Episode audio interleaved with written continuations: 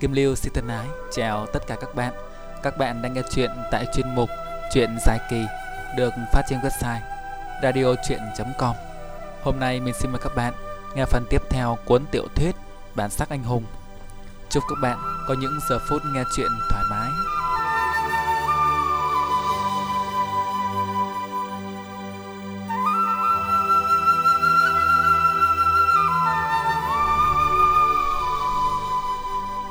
Chiều về nhuộm đỏ sắc hoàng hôn, Gió qua man mác, lúa trên đồng.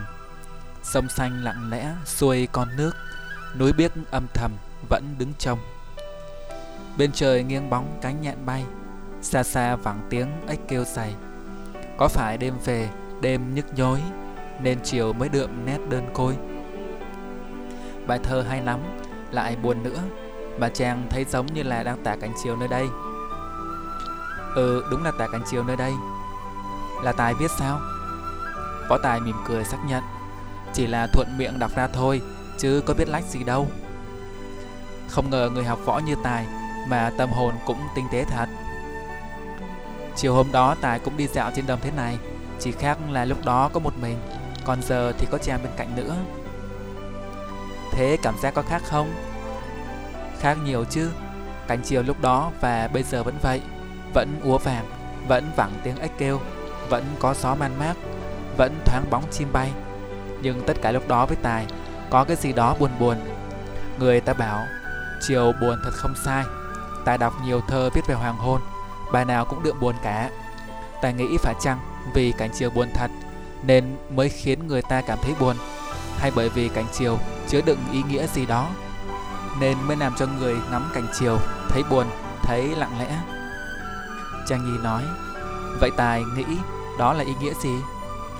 Võ Tài thong thả đáp Tài nghĩ là cảnh chiều cũng giống cuộc sống này vậy Đằng sau vẻ rực rỡ của buổi sáng Sự tấp nập của buổi trưa Là sự lặng lẽ âm thầm của buổi chiều Cuộc sống tuy xô bồ, tuy nhộn nhịp Tuy hào nhoáng, tuy xa hoa Nhưng ẩn sau tất cả những điều đó Chẳng phải là sự ảm đạm và khốc liệt của cuộc đời hay sao?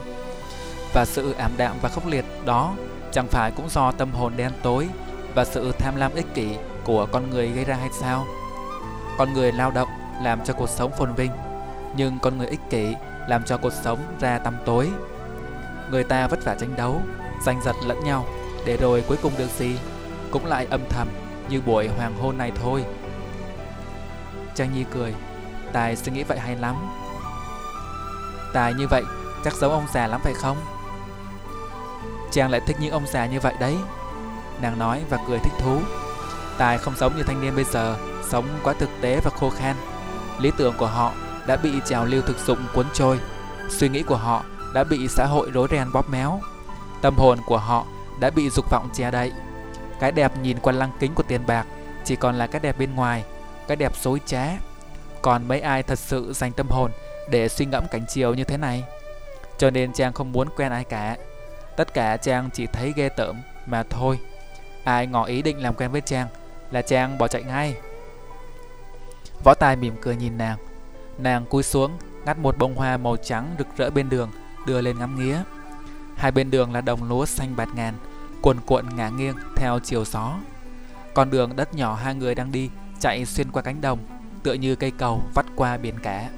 Phía sau là phủ huỳnh gia uy nghi, phía trước là đồng lúa trải dài vô tận. Bên trái, phía xa xa là những giả đồi thoai thoải nổi lên trên biển lúa xanh rì rào, uốn lượn chạy dọc theo con đường. Bên phải, cuối chân trời là vầng dương đỏ rực xen kẽ với những đám mây lờ lững đang chậm chậm khuất bóng, thổi vào không gian một thứ rám vàng nhẹ nhẹ. Tạo hóa quả là một họa sĩ bậc thầy, cảnh hoàng hôn phơi bày trước mắt võ tài và trang nhi, tựa như một bức tranh vừa lung linh vừa huyền ảo là một sự pha trộn màu sắc tuyệt vời, hài hòa mà nổi bật. Có màu cỏ cây xanh biếc, có màu mây trời vàng úa, có màu núi xa xa, có màu trời thăm thẳm. Bức tranh ấy có gió, gió cuốn vào không gian hương thơm ngàn, ngào ngạt của lúa. Gió thổi hồn cho bức tranh, làm nó thêm sống động. Và bức tranh ấy có con người, con người luôn luôn luôn là điểm nhấn của mọi công trình, dù là công trình của tạo hóa. Trang Nhi và Võ Tài sánh vai đảo bước trên con đường đi giữa cánh đồng. Hai người say sưa trò chuyện. Lung thì cười nói vui tươi lung thì trầm ngâm phiền muộn. Cứ thế, phụ huynh xe đã bị bỏ lại Mãi phía đằng sau. Trang Nhi đã ở đây được gần 10 ngày. Nàng buồn vì không rõ tung tích lão sáu, Nhưng nàng vui vì có võ tài bên cạnh. Tâm hồn người phụ nữ là một thứ huyền bí nhất trên cuộc đời này. Tâm hồn ấy có thể chứa cùng lúc cả niềm vui lẫn nỗi buồn. Cả thù hận lẫn tình yêu. Và chính vì nó chứa nhiều thứ đối lập nhau như vậy, Nên cảm xúc của người con gái rất dễ thay đổi. Điều đó tùy vào trong lòng nàng đang nghĩ tới cái gì. Như mới chỉ chốc lát đây thôi Trang Nhi còn cười nói vui vẻ. Thì bây giờ, khuôn mặt nàng đã đượm buồn. Nàng ngắm nhìn bông hoa màu trắng cầm trên tay, Ánh mắt tha thẩn. Võ Tài chưa kịp thích ứng với sự thay đổi cảm xúc đó, Bèn hỏi, Chàng sao thế? Nàng lắc đầu bảo Chàng không sao. Võ Tài vẫn còn ít va chạm với con gái, Cho nên không biết rằng Khi con gái nói không sao đâu Hay không có chuyện gì đâu, Thì tức là trong lòng nàng Đang đầy rẫy tâm sự. Vậy nên nó nghĩ nàng nói không sao, Thì tức là không sao thật, Bèn bảo, Chàng thấy ở đây có đẹp không? Nàng vừa bước đi chậm rãi vừa đáp, Quả thật rất đẹp, Cảnh làng quê thật yên bình, Cảnh thiên nhiên thì tráng lệ. Giá như chàng có thể ở đây sống cả đời. Không lo nghĩ gì tới thù hận nữa Thì cuộc đời thật đẹp biết bao. Võ Tài thành thật nói, Nếu chàng muốn Chàng có thể sống ở đây bao lâu cũng được, Sống cho tới già cũng chẳng sao. Ta nói thật không? Nàng nói và mỉm cười, Gương mặt từ phiền muộn Lại bỗng trở nên vui tươi, Pha lẫn chút e thẹn. Đương nhiên là thật, Chẳng lẽ Tài lại nói xạo trang sao? Hai người bỗng nhiên đi sát vào nhau. Võ Tài nắm tay nàng. Dù không phải lần đầu tiên, Nhưng sự mịn màng từ đôi tay ấy Vẫn làm nó run lên. Nàng dường như biết nó đang run Tôm tìm cười nói. Bộ Tài ít khi nắm tay con gái lắm hả? Ừ Có bao giờ nắm tay ai đâu. Trang là người đầu tiên đấy. Tài nói Trang là người đầu tiên, Vậy tức là sẽ có người thứ hai, Thứ ba phải không? Võ Tài ấp úng. Tài không phải có ý đó. Với lại trên đời này Còn tìm đâu ra bàn tay giống như của Trang nữa để mà nắm. Nên chắc Tài sẽ không nắm tay ai nữa đâu. Trang Nhi bật cười nói. Tài một mép cũng thật không phải vừa. Bảo trước giờ chưa tán tình ai, Thì sao mà Trang tin được? Trang biết là Trang có thể tin Tài mà. Nàng trầm ngâm. Vậy Tài có tin Trang không? Tất nhiên là tin rồi. Tin hết mình luôn. Trang hỏi Tài điều này có được không? Trang cứ hỏi, Bao nhiêu điều cũng được Nếu Nếu sau này Trang có làm gì sai, Tài có giận Trang không? Giận ư Tài sẽ giận đấy, Nhưng chỉ cần Trang biết nhận lỗi Là Tài sẽ hết giận ngay Vậy nếu Nếu điều Trang làm sai Là không thể tha thứ được, Thì Tài sẽ đối xử với Trang thế nào? Phó Tài nắm chặt tay nàng nói Trang đừng làm điều gì như vậy cả Tài nói vậy, Tức là sẽ không tha thứ cho Trang phải không? Nàng vừa nói Và giật tay khỏi Võ Tài, Vẻ mặt hờn giận. Võ Tài bối rối, Bèn nắm lại tay nàng mà nói, Tất nhiên Tài không bao giờ giận Trang hết, Dù có chuyện gì, Tài cũng sẽ như thế. Trang Nhi cười khúc khích, Tài nói rồi đó nhé. Chợt nàng thấy phía trước Có một ngọn núi khá kỳ lạ Nổi lên giữa đồng. Ngọn núi không to không nhỏ, Sừng sững như một tòa thành. Nàng bèn hỏi Ngọn núi đó trông lạ nhỉ? Võ Tài đáp, Đó là ngọn Khai Tâm Sơn, Là đất của nhà Tài. Huỳnh gia võ quán dùng nó làm nơi luyện võ cho đệ tử. Trên đó rộng rãi lắm. Khai Tâm Sơn sao? Cái tên nghe rất ý nghĩa. Vậy mà mấy bữa nay, Tài không sắt Trang lên đó chơi. Thật là keo kiệt. Võ Tài cười nói, Ta xin lỗi, Tài quên mất. Mấy ngày nay trong phủ tình trạng khẩn trương, Không được tùy tiện ra ngoài. Chàng cũng thấy rồi đó. Chiều nay phải xin mãi, Mẹ mới cho Tài dẫn Trang ra ngoài đi dạo. Mà trời cũng sắp tối rồi, Lên đó sợ không kịp. Nàng gật đầu nói Ừ có dịp Trang sẽ lên một mình. Tiếc là mai Tài xuống thành phố rồi, Ở đây chỉ còn lại có mình Trang. Nét mặt nàng lại chuyển sang buồn bã. Trang đừng buồn, Tài lên mấy ngày sắp xếp việc học, Tìm kiếm tung tích lão sáu, Có gì Tài sẽ về ngay.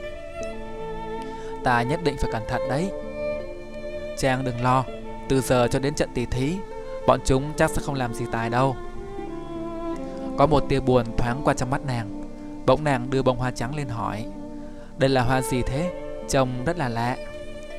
Võ Tài đáp, à, hoa này ở đây người ta gọi là thù hoa. Trang Nhi ngạc nhiên, thù hoa ư? Cái tên nghe có vẻ không mấy vui tươi nhỉ? Võ Tài cười đáp, loài hoa này chỉ mọc ở những cánh đồng quanh đây mà thôi. Lai lịch của nó cũng rất đặc biệt. Tương truyền ngày xưa có một đôi trai gái yêu nhau say đắm, cả hai đều nghèo. Chàng thì chăm chỉ học hành, mong có ngày tiến thân. Nàng thì không quản vất vả, lo lắng tiền ăn, tiền học cho chàng, chăm sóc cho chàng tứ bề. Rồi cũng đến ngày chàng chia tay nàng, đi lên kinh ứng thí. Trước khi đi còn hứa khi đỗ đạt sẽ trở về để nên nghĩa phu thê. Nàng ở quê nhà mòn mỏi đợi chờ. Nhưng một năm, hai năm, ba năm trôi qua mà cũng không thấy người yêu về. Sau, nàng nghe những người đi làm ăn xa về nói, chàng thi đỗ làm quan, đã cưới vợ trên kinh thành rồi, sẽ không bao giờ về nữa đâu. Những người này còn khẳng định đã gặp chàng ta nữa.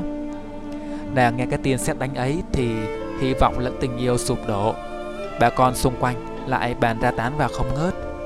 Cơn uất hận dày xéo con người nàng, chẳng mấy chốc nàng qua đời. Dân làng hai chuyện của nàng, ai nấy đều cảm thương, lên đem nàng chôn dưới một chân núi. Ít lâu sau quanh mộ nở rộ một loài hoa rất lạ màu trắng, chính là thứ hoa chàng đang cầm trên tay đó. Từ đó người ta gọi hoa này là thù hoa, vì cho rằng nó là do nỗi hờn oan của nàng không tan biến mà kết thành hoa. Chàng Nhi khẽ nói, thật tội cho cô gái đó đã dâng hiến tất cả cho người tình, thế mà kẻ kia lại vong ân bội nghĩa, phụ bạc tình thân. Kẻ như thế có sống, sớm muộn cũng gặp báo ứng. Võ Tài lại nói, chàng như vậy là trách oan cho anh ta rồi. Sao lại oan? Số là chàng trai đó lên kỳ ứng thí nhưng thất bại, phần vì không còn mặt mũi nào về gặp người yêu, phần vì lộ phí đã tiêu sạch. Đường về quê xa cách ngàn trùng, có muốn cũng không về được.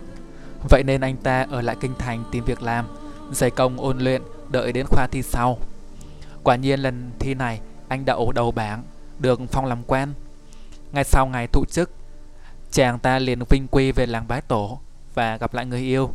Chỉ tiếc khi về tới mới hay người yêu của anh vì nghe lời thiên hạ đồn thổi nên giờ chỉ còn là một nấm mồ hoang tàn dưới chân núi hẻo nánh. Xung quanh mọc đầy hoa trắng. Anh ta đến viếng mộ người tình mà khóc ròng ba ngày liền, vừa giận mình mà vừa giận đời. Quá đỗi đau lòng, từ đó anh không lập gia đình nữa, sống lùi thủi một mình cho tới chết. Người ta lại chôn anh cạnh người yêu mình. Chàng Nhi buông tiếng thở dài nói, thật bất hạnh cho họ, giá như cô gái tin tưởng người yêu mình hơn, giá như cô không nghe lời người ngoài, để rồi cả hai phải ôm hận mà chết. Giá như chàng trai báo tin về cho người yêu.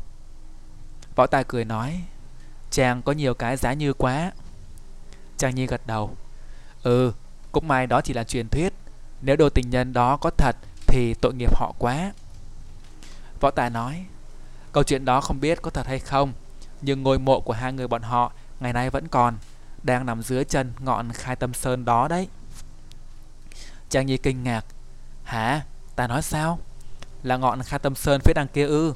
Hai người bọn họ được chôn dưới ngọn núi ấy sao? Võ Tài cười xác nhận, chính xác rồi đấy. Khi nào Trang rảnh có thể nhờ bé út dẫn ra xem. Con bé nó cũng hay ra đấy chơi lắm. Trung quanh hai ngôi mộ đó thù hoa mọc rất nhiều, trông như một cánh đồng hoa vậy, phủ kín cả một góc núi. Trang Nhi nói, truyền thuyết với đời thật có vẻ đan xen nhau quá nhỉ. Võ Tài nói, cụ tổ bảy đời nhà Tài là Nguyễn Huỳnh Đức, khai sinh ra Huỳnh Gia Võ Quán, lấy ngọn khai tâm sơn làm nơi luyện võ. Ngày đó cụ thấy hai ngôi mộ hoang tàn nằm dưới chân núi, xung quanh lại mọc rất nhiều hoa trắng, thì rất đấy làm kỳ lạ. Bèn hỏi chuyện những người dân quanh đấy mới biết rõ lai lịch của chúng. Cảm khá trước chuyện tình của đôi tình nhân sâu số, cụ mới lệnh cho đệ tử trong phái sửa sang lại hai ngôi mộ cho khang trang, rồi nhang khói hàng năm, chú đáo cho tới tận bây giờ. Trước hai ngôi mộ có dựng một bia đá, trên đề hai câu thơ do chính cụ tổ hạ bút viết. Thù hoa, thù nhân thế, sâu tình, sầu thiên thu chàng Nhi ngẫm nghĩ rồi nói, hai câu thơ tuy thê lương nhưng lại rất hay. Có lẽ đó cũng là tâm trạng của người đã khuất. Chỉ tiếc là một loài hoa đẹp nhường này mà lại có một nguồn gốc bi thương đến vậy. Võ Tài lại nói, loài hoa này có một đặc tính rất đặc biệt. nhựa của nó có màu đỏ như máu vậy. Người ta đồn rằng chàng trai hay cô gái nào đang muốn lừa dối người yêu của mình thì khi cầm bông hoa này, cánh hoa sẽ rỉ máu đấy. Chàng nhìn nghe vậy giật mình, buông rơi cành hoa đang cầm chia tay xuống đất. Võ Tài cười nói, chàng làm gì mà làm rớt cả hoa vậy? Nàng đáp, tại Tài nói làm chàng giật mình đấy. Loại hoa này không linh nghiệm đến vậy chứ. Thì người ta đồn thổi vậy thôi, chứ thật hư thế nào ai mà biết. Thôi chúng ta về đi, trời ngả tối rồi. Tiếng ếch kêu trên đồng rền vang, trời mấy khi nãy còn trong xanh, mà giờ mây đen từ đâu đã phủ kín, gió nổi mạnh, cảnh vật chuyển mình sang đêm. Phía xa ngọn khai tâm sơn im lìm trên nền trời đen thẫm. Trang Nhi và Võ Tài sóng bước nhau quay về. Hai người tay trong tay bước đi chậm rãi. Lúa hai bên đường rào rạt như nâng bước hai người. Mùi hương đồng pha lẫn mùi hương trên người Trang Nhi ôm quyện lấy Võ Tài, làm nó có cảm giác bồng bềnh như trong cơn mơ. Con đường thẳng tắp dẫn về phủ Huỳnh Sa thành vắng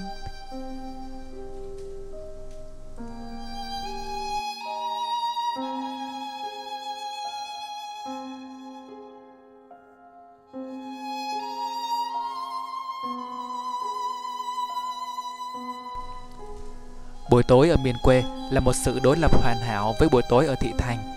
Đối lập trong từng khía cạnh. Thành phố có nhà cửa tiếp nối nhà cửa, miền quê có đồng ruộng tiếp nối núi đồi. Thành phố có ngập ánh điện đường, miền quê ngập ánh trăng sao. Thành phố tấp nập, miền quê thanh bình. Thành phố ồn ào, miền quê vắng lặng. Thành phố ăn chơi, miền quê yên tĩnh. Thành phố là một tập hợp những con người xa lạ. Miền quê là một thôn xóm vui sống quay quần. Thành phố xa đọa, miền quê chất phác. Thành phố giàu sang, miền quê giản dị. Cứ thế, nếu nêu ra được một điểm của thành phố, chắc chắn sẽ tìm được điểm đối lập nơi làng quê. Thế nhưng lại không thể tách làng quê ra khỏi thành phố được. Nếu ví đất nước như một người mẹ, thì hẳn người mẹ đó đã kim mang trong mình hai đứa con thân thiết. Thành phố là một người anh trai giàu có mà huỳnh hoang, còn miền quê là một cô em gái dịu dàng mà đằm thắm. Mà đã là anh em thì quan hệ đương nhiên khăng khít, không chỉ là nói xuông.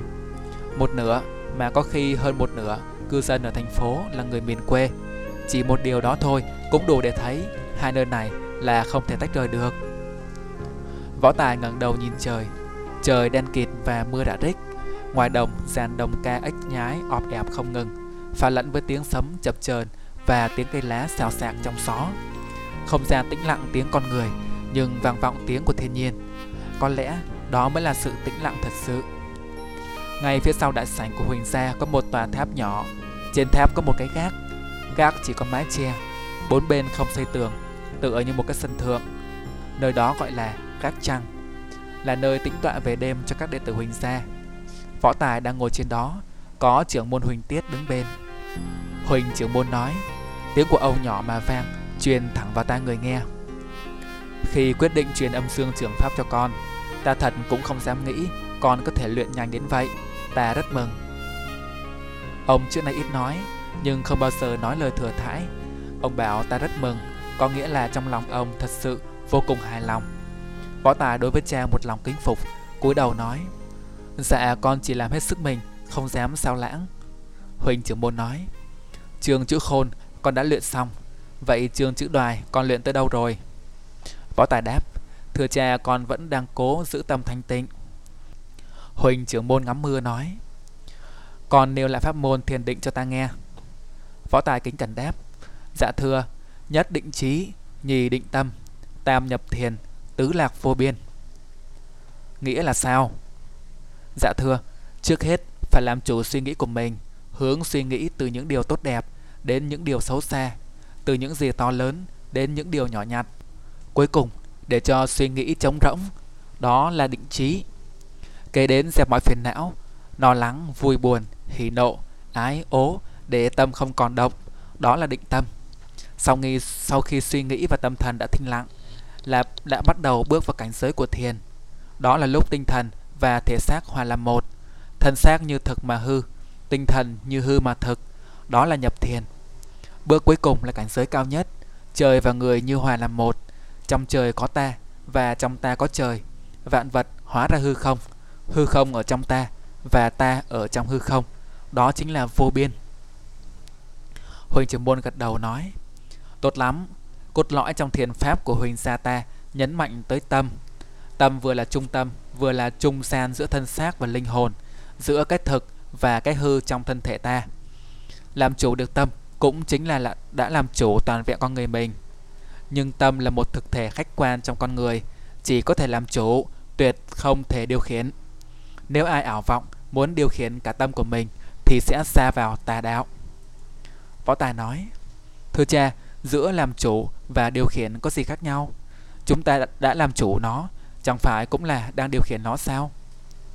Ông nói Đó là một suy nghĩ sai lầm mà nhiều người học võ vướng phải Và do vướng phải điều đó Nên nhiều người tu luyện nội công cả đời cũng không đạt được cảnh giới tối cao.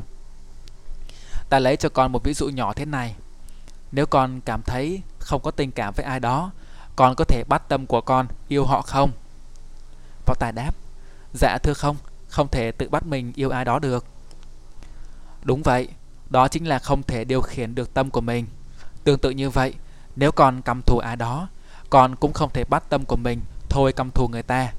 Nhưng con có thể kiểm soát sự thù hận đó không để nó xâm chiếm con người của mình Khi đó chính là con Đang làm chủ tâm của mình Võ Tài liền nói Thì ra là vậy Huỳnh trưởng môn lại nói Năm xưa có một thiền sư tới đàm đạo với cố trưởng môn Huỳnh Nhậm. Vị thiền sư đó nói, thiền trong võ học khác hẳn với thiền trong tu hành. Người học võ ngồi thiền để luyện nội công, tăng sinh khí, còn người tu hành ngồi thiền để hóa giải đau khổ, thấu hiểu nhân sinh, đưa hồn tới cõi cực lạc. Chính vì mục đích khác nhau nên tự nhiên phương pháp thiền cũng khác nhau. Người học võ dùng tâm pháp võ công để đưa tâm vào cảnh giới thiền, còn người tu hành bước vào thiền bằng cách trầm mặc để cho mọi sự từ từ hóa ra hư không. Theo tôi, đó mới là thiền thật sự, còn như các ông chỉ là võ mà thôi. Cố trưởng môn đáp, tại sao lại phân biệt giữa người tu hành và người học võ? Chẳng phải cả hai cũng chỉ có một tâm là tâm của con người đó sao? Tại sao lại phải phân biệt giữa thiền võ học và thiền tu hành như cách nói của ngài? Chẳng phải cũng đều là thiền sao? Cũng đều giúp con người làm chủ nhân thân của mình. Võ công trong huỳnh gia chúng tôi, chữ thiền đứng trước chữ võ, chữ đạo lại đứng trước chữ thiền, tức là chúng tôi không dùng thiền để phục vụ cho việc luyện võ công, lại càng không dùng đạo làm mục đích của thiền. Thiền đơn giản là để rèn luyện cốt cách con người, biết cách ứng xử trước hỉ nộ ái ố, không để thân sinh ra tâm ma. Nếu như khi nhập thiền mà còn mang suy nghĩ để gia tăng công lực hay hóa giải đau khổ thì còn ích chi? Những điều đó là kết quả tất yếu tự nhiên sẽ đến. Là những thành quả trong rất nhiều thành quả của thiền, chứ không phải là hai, hai loại thiền khác nhau.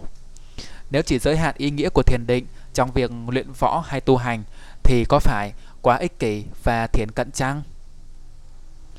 Võ Tài nghe tới đó mắt bừng sáng, chân thành nói. Suy nghĩ của ông nội quá sâu sắc. Huỳnh trưởng môn nói, ta dùng lời của ông nội nói lại cho con nghe để con biết rằng trong lúc thiền định, tâm phải hóa ra không. Thiền là để giao hòa các đối lập trong chính bản thân mình và giao hòa với trời đất. Tuyệt đối không được mang tư tưởng rằng thiền là để luyện võ, đó là kết quả đến sau. Nếu dùng kết quả đó như mục tiêu thì con chắc chắn sẽ không bao giờ vượt qua được chương chữ đoài này đâu. Võ Tài vội vàng cúi rạp người xuống nói, Cảm ơn cha đã chỉ điểm, Nếu không chắc con không bao giờ hiểu được. Huỳnh trưởng môn nói, Ta nói tới đây thôi, Còn ghi nhớ lời ta mà luyện tập Không được bê trễ. Dạ con xin nhớ. Nói xong Huỳnh trưởng môn chở bước Đi xuống lầu, Để lại một mình võ tài trên gác. Nó nhìn theo bóng ông đi khuất Buông ra một tiếng thở dài Không biết trong lòng nghĩ ngợi điều gì Trên gác ánh đèn dầu mờ ảo Thắp sáng bốn góc Và ở giữa mái Nó dựa vào lan can Nhìn ra bầu trời đêm đang rả rích mưa phía trước tâm tư trở nên trầm lắng. Một lúc sau mới nghe nó khẽ thốt ra một câu rất nhỏ.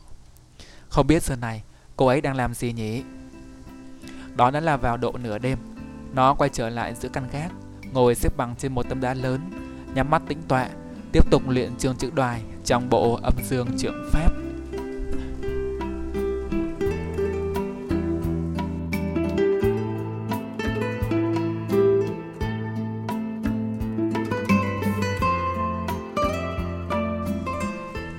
Len can len keng.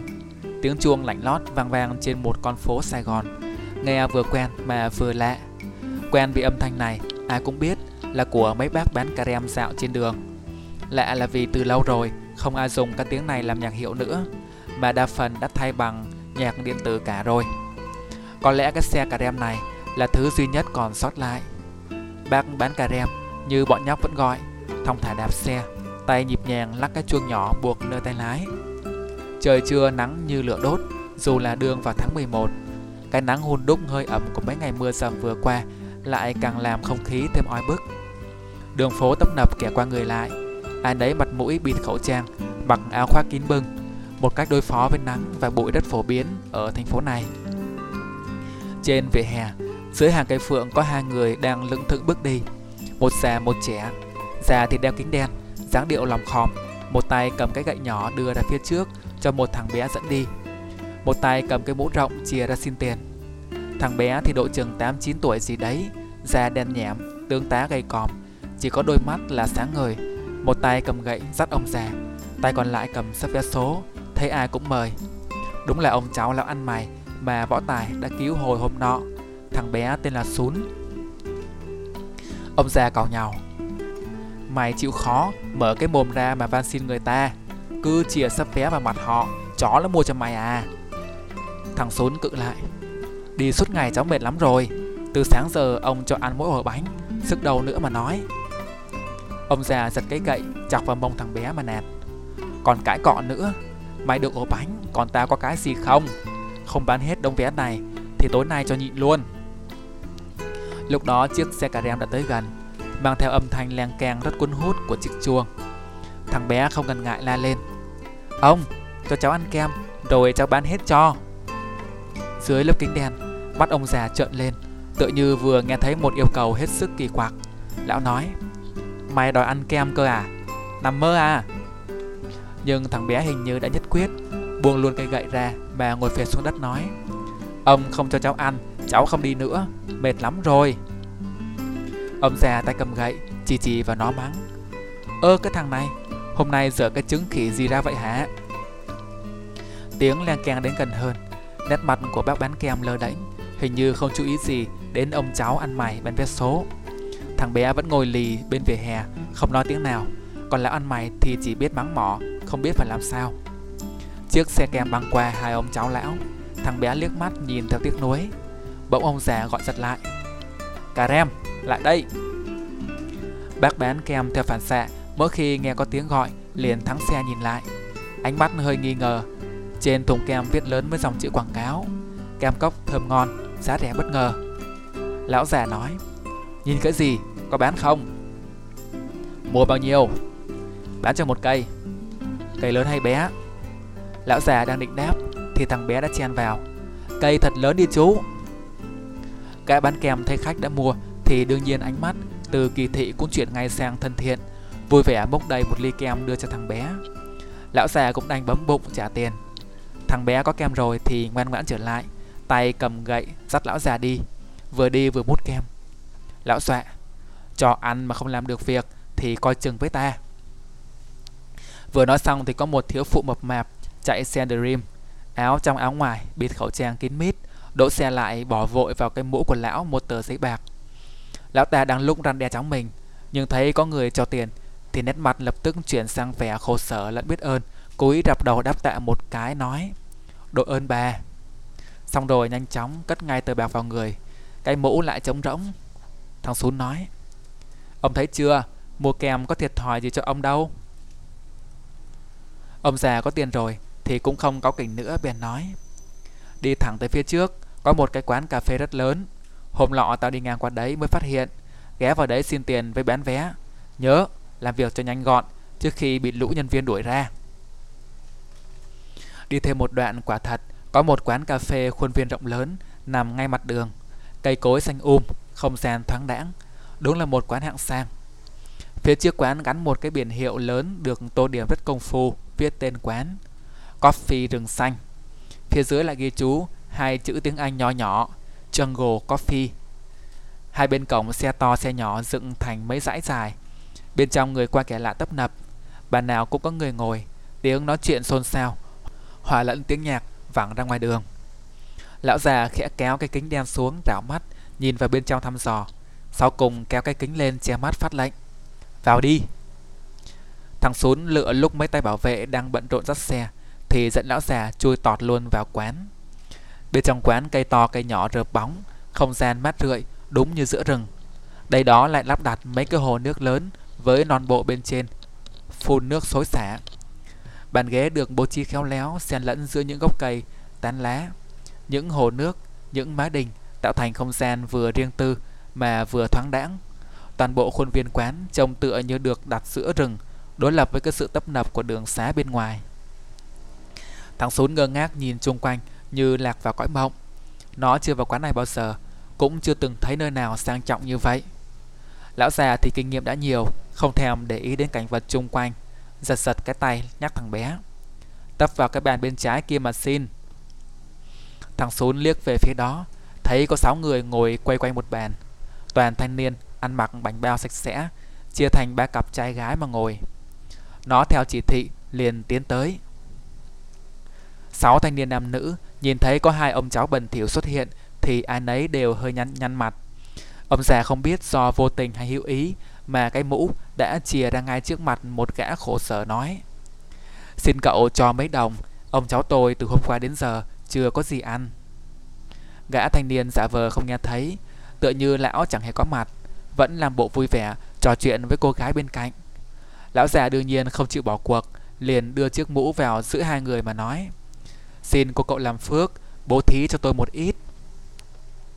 Gã ta không hề không thể giả lơ nữa, bèn miễn cưỡng bảo. Không có đâu bố ơi, bố đi chỗ khác, xin đi cho con nhờ. Nhưng lão già vẫn kiên quyết không thu mũ về, miệng lại nhái. Xin cô cậu. Phía bên kia thằng Sún cũng đã chia sắp vé số ra mời một gã khác. Anh mua cho em tờ vé số đi anh. Hắn ta nhẹ nhàng từ chối. Anh không mua đâu em ơi. Thằng Sún lại chia sắp vé tới gần hơn mời. Anh mua đi anh, em còn có mấy tấm thôi. Hắn ta gạt tay thằng bé ra, không thèm nói gì. Thằng Sún không bỏ cuộc, lại xí sắp vé số tới trước mặt cô gái mời. Chị mua đi chị. Cô gái ngại ngùng lắc đầu, tay khẽ xua xua như vậy rồi. Nhưng thằng Sún lại mời mạnh. Mua cho em đi chị. Cô ta hơi khẽ ngả người về sau vì tay của thằng Sún đưa tới quá gần. Có lẽ sợ bàn tay nó sẽ làm bẩn bộ cánh màu trắng cô ta đang mặc. Cô ta khó chịu nói Không mua đâu, đi đi Nhưng thằng Sún đã được lão già đào tạo rất kỹ lưỡng Đâu dễ bị đuổi Vẫn kiên quyết giữ sắp vé số trước mặt cô ta với chàng trai Hai người này cũng không còn cách nào khác Đành cứ làm lơ mà trò chuyện với nhau, Như không có mặt nó vậy. Sau một lúc thì nó cũng bỏ cuộc, Lại đi vòng sang đôi trai gái còn lại. Đôi này nãy giờ đã chứng kiến cảnh đeo bám quyết liệt của nó, nên nó chưa kịp mời, đã xua tay ngay nói, Không mua đâu em. Nhưng thằng Sún là phải đứa dễ bỏ cuộc như vậy.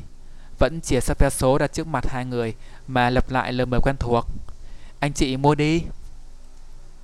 Phía bên kia Lão ăn mày vẫn kiên trì đeo bám đôi nam nữ còn lại Cuối cùng gã thanh niên cũng không chịu đựng được Đành phải rút một tờ bạc mà bỏ vào mũ của lão Lão đội ơn xong Lại chia mũ về phía đôi thanh niên bên này Ngỏ lời xin xỏ Hai người phía thằng Sún thì sau một lúc dường như cũng không chịu nổi, đành phải móc tiền mua cho nó hai tờ vé số, xong rồi mới nói. Tiền cho rồi, vé mua rồi, đi dùm cho cái. Lão già thấy đã kiếm chắc được, không tiện nài nỉ thêm, bèn chọc chọc gậy, ra hiệu cho thằng xuống rút lui. Thằng bé nói, bàn nào tiếp đây ông? Lão chỉ tay chích về mé trái nói, sắp bị phát hiện rồi, qua cái bàn phía bên kia đi. Bên đó có một cái bàn bốn người ngồi dưới một gốc cây si lớn.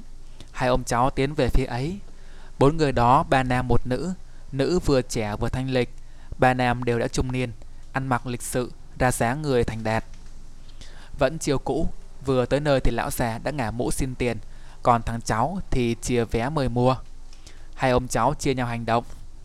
Bộ tứ ngồi ở bàn này, độ sừng sưng còn cao hơn hẳn nhóm thanh niên kia. Họ cứ trò chuyện như thế không có mặt hai ông cháu vậy. Nhưng hai ông cháu đương nhiên chiến thuật đã vạch ra từ trước. Khách hàng càng làm lơ thì càng phải làm mạnh. Vậy nên mũ lại đưa tới sát hơn. Vé số thì lại nài lỉ nhiều hơn. Một tên trong bọn có râu quai nón, tóc vuốt keo sáng bóng, dường như cảm thấy quá khó chịu, bèn hất tay lão già ra nạt. Xế ra coi. Lão già lùi lại hai bước. Lão kinh nghiệm xin ăn dày dặn, thấy vẻ kiên quyết của những người này thì đã biết là bọn cực keo, có lì đòn cũng chẳng được miếng nào. Đang định ra hiệu cho thằng cháu đi chỗ khác thì lão chợt nghe từ một bàn bên cạnh có tiếng xì xào nói. Lệnh của môn chủ truyền xuống, mấy bữa nữa sẽ hợp cùng với bốn hội khác thuộc địa long đường đại náo bữa tiệc sinh nhật của hắn. Hình như là tổ chức hẳn ở sân vận động đấy. Lần này ra quân, hình như do đích thân một trong tứ bất tử thông lĩnh đấy. Lão ăn mày vừa nghe mấy lời đó thì tai liền vảnh lên. Lão trước kia vốn cũng là người trong giang hồ, nên đối với những tin tức kiểu này rất hứng thú. Bèn quyết ý nán lại nghe ngóng xem chuyện gì. Vậy nên lại chai mặt chia mũ tới xin ăn.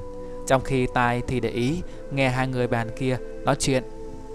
Lão liếc mắt về phía ấy thì thấy một tên nhỏ con cắt đầu ba phân nhuộm vàng rực, tai xỏ khuyên, tay xăm chỗ đen xi, mặc một cái áo đen bó sát người, hàn lên mớ cơ bắp khá khiêm tốn.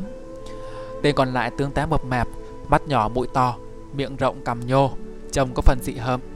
Nhất là bộ cánh sặc sỡ màu sắc của gã, càng làm gã trông giống một tên hề. Lão ăn mày nhãn quang cũng không tệ, vừa nhìn là biết người thuộc lô hội, là đám đàn em của độc nhãn môn chủ thuộc Thanh Long Bang. Chúng nó chắc đi thu tiền bảo kê về nên ghé vào đây xả hơi. Tên bập nói, tứ bất tử ư, mấy người đó nghe nói võ công xếp hàng đệ nhất trong môn phái ta, rất ít khi xuất hiện. Lần này là đích thần xuất mã, vậy chắc không phải chuyện đùa. Mày nói là bữa tiệc sinh nhật của tên bang chủ Liên Hoa Bang mà năm nào cũng đãi trong sân vận động đấy hả? Gã nhỏ con đáp, chứ còn tiệc nào nữa. Cái tên bang chủ đấy chơi ngông, năm nào cũng mở đại tiệc đãi thiên hạ. Bọn ăn mày, hàng rong vé số trong thành phố này, có đứa nào mà không biết, có đứa nào là không tới ăn. Cái tên bang chủ đấy nói tiệc tùng như vậy là để khoản đãi tất cả những ai trong năm đã hợp tác làm ăn với Liên Hoa Bang. Hay nói tuẹt ra là đã đóng tiền bảo kê cho chúng đấy. Bà mẹ nó, như vậy là bảo bang của bọn mình trả ra làm sao rồi. Tên bập bạp nói, môn chủ nhà mình cũng liều thật, lại dám chơi với cả bọn Liên Hoa Bang. Gã nhỏ con nói, môn chủ cái gì, đây là chỉ thị từ tận cấp bang chủ đấy, Cứt có phải chuyện đùa đâu. Lực lượng lô hội nhà mình có thấm vào đầu so với bốn hội lớn bên địa Long Đường. Với lại tao nghe, anh em trong hội bàn tán mấy hôm nay, độ hơn tháng nữa sẽ xảy ra một đại sự cực lớn, lớn hơn cả chuyện phá rối này. Đến lúc đó lực lượng huy động sẽ còn đông hơn. Tên mập mạp lập tức hỏi, đại sự gì? Gã nhỏ con ra vẻ hiểu chuyện nói, thành Long Bang chúng ta sẽ có một trận quyết chiến với Liên Hoa Bang bọn nó, nghe đầu là ở Long An đấy. Thế tự nhiên đánh nhau à? Vơ vẩn, mày thấy chúng ta rảnh quá, không có gì làm, mày đi đánh nhau à? Đó là gọi là tranh quyền đoạt lợi. Sự tình bên trong thế nào là tuyệt mật của bổn môn. Bọn tép tiêu chúng mình làm sao biết được. Đến cả môn chủ độc nhãn cũng chẳng rõ nữa nè. Nhưng riêng việc phá rối bữa tiệc sinh nhật sắp tới của tên Lưu Bạch Phong cũng là nằm trong kế hoạch quyết chiến sắp tới cả đấy. Tốt nhất là chuẩn bị tinh thần từ bây giờ đi, mà đào vuốt kiếm, xong trận lập công kiếm ăn. Thằng Bọc nói, mày nói phải đấy, hiếm khi mới có chuyện lớn cho anh em ta tỏ bản lĩnh. Suốt ngày cứ lê la ngoài đường, bắt nạt bọn cà phê với mấy quán cà phê cà pháo này, thật chán chẳng buồn chết. Nhưng chẳng lẽ tới phá rối rồi thôi à, phải làm cái gì đấy chứ? Kẻ kia đáp, đương nhiên không phải chỉ tới đập phá xuông. Kế hoạch cụ thể thế nào thì tối nay đại ca đi họp bên chỗ tổng đàn về rồi mới thông tin lại cho rõ. Nhưng Tào nghe nói con gái rượu của tên bang chủ cũng xuất hiện trong bữa tiệc. Hình như phải bắt cô ta làm con tin thì phải. Cái con đấy nghe nói mướt lắm, nhìn mà đã còn mẹ nó mắt. Tiếc là chừng nào mới tới bọn mình hưởng. Gã bập nói. Đến một con nghệ ra bầm đặt sôi còn chả kiếm được, đúng nghĩ vớ vẩn. Tên gầy cự lại. Có cái loại mày gái nó mới không thèm ngó, chứ còn tao đâu có thiếu. Tên mập lại tiếp. Cái loại năm mối tốt làm không như mày mà cũng đòi nhận là đào hoa, khùng bỏ mẹ nó rồi. Chừng nào có con điên nào nó tự nhận là bạn gái của mày thì tao chịu là mày có bồ. Tên gầy còn định cãi lại tiếp thì tên mập lại nói Thôi dẹp cái gú sang một bên đi, cầm nước cái đã. Lúc đó thì bồi bàn đã bê đến cho hai gã một mâm cơm văn phòng khá tịnh soạn. Tên mập liếc qua mâm cơm một cái, rồi nhăn mặt nói. Ớt đâu? Chúng mày bán cơm mà không có ớt à? Gã phục vụ rối rít vâng dạ, chạy đi lấy. Lúc đó thì tên gầy đã tộng vào mồm một miếng cơm to tướng, vừa nhai vừa nói. Bọn người bên Bạch Mai Đường lâu nay cứ ỉ thế bắt nạt quân ta. Hôm nào kéo anh em tới đập cho bọn nó một trận mới được. Mà kể cũng lạ, cả cái hắc hội béo bở như vậy bị bọn chúng ăn cướp. Mà đường chủ bên mình cũng không bảo sao, càng nghĩ càng thấy tức. Giờ ở cả con gò vấp này còn mỗi lô hội tụi mình, chắc sớm muộn cũng bị hỏi thăm thôi. Tên bầm lúc đó đã nhận được ớt, cũng cắm cổ ăn, vừa nhai vừa nói. Liếm màu còn về gặp đại ca, đến trễ là bị trừ nương đấy. Hai tên lúc đó cũng không nói năng gì nữa. Cũng vừa lúc hai ông cháu lão ăn mày bị bọn nhân viên mời ra ngoài. Tất nhiên dùng chữ mời là cho sang, chứ nói cho đúng thì lại bị đuổi cổ. Lão ta vừa đi vừa ngẫm nghĩ. Khi nãy nghe hai tên ôn vật này nói Thành Long Bang sẽ đại náo tiệc sinh nhật thường niên của Liêu Bạch Phong. Chuyện tày trời như vậy đúng thật là hiếm khi xảy ra. Mình nắm cái thông tin này, liệu có ơn ích gì không nhảy? Đang ngẫm nghĩ thì một âm thanh làm lão ta giật bắn cả người. Thì ra là thằng cháu đi bên cạnh lão vừa la lên. Nét mặt nó hớn hở, hai tay vẫy vẫy. Lão lấy làm kỳ lạ, nhìn theo hướng ánh mắt của nó. Thì thấy một đám nhóc sáu bảy đứa gì đấy đang đi lông nhông trên đường. Hình như cũng đang vẫy lại. Lão hỏi, chúng mày quen nhau à? Thằng Xuân đáp, dạ, bạn học của con đấy. Con qua chơi với bọn nó một tí. Lão già còn chưa kịp chối thì nó đã chạy tón đi. Lão chỉ còn biết tặc lưỡi Cái thằng nhóc này Lo làm không lo Nói rồi thở dài, đánh thượt một cái, Rồi cũng bỏ đi Đám nhóc kia Chính là những thằng nhóc em của chuột đồng, Được thằng Lăng với võ tài dạy học cho Hết thảy có 7 đứa Đứa đánh giày, Đứa bán vé số, Đứa ăn xin, Đứa bán hàng rong Đứa nào đứa nấy lấm nem bẩn thỉu, Bình thường thì vẫn tản đã kiếm ăn, Không hiểu sao lại đang tụ cả lại như thế Thằng Xuân vừa chạy tới đã hỏi, Chúng mày không đi làm à? Thằng đen cũng là đứa lớn nhất trong bọn đáp. Bọn tao đang định về sớm một tí. Chiều nay anh Tài đến đấy. Phải học cho tốt, không thì bị mắng chết. Mày chép bài gì chưa? Thằng Sún la lên. Anh Tài xuống thành phố rồi sao? Chết, sáng giờ cứ lo đi bán, tao chưa làm gì cả. Thằng Chọc liền nói. Bọn mình tìm chỗ nào mát mát nói chuyện, đứng giữa đường vậy, nắng quá. Thằng Quậy góp ý ngay. Đến chỗ cái nhà hoàng đi, tiện thể mua mấy chai nước luôn thằng hói bé nhất bọn nói ngay em thích uống sting nói rồi cả bọn ghé vào một quán cóc vỉa hè, tiếu tít mua nước mua lôi, rồi rồng rắn kéo nhau đi. Bọn nó đi qua mấy con phố, rồi lại chui qua mấy con hẻm. Cuối cùng đến một con đường vắng. Trên đường có một căn nhà đổ nát bị bỏ hoang, nằm giữa vườn cây um tùm. Cả bọn treo tường nhảy vào đấy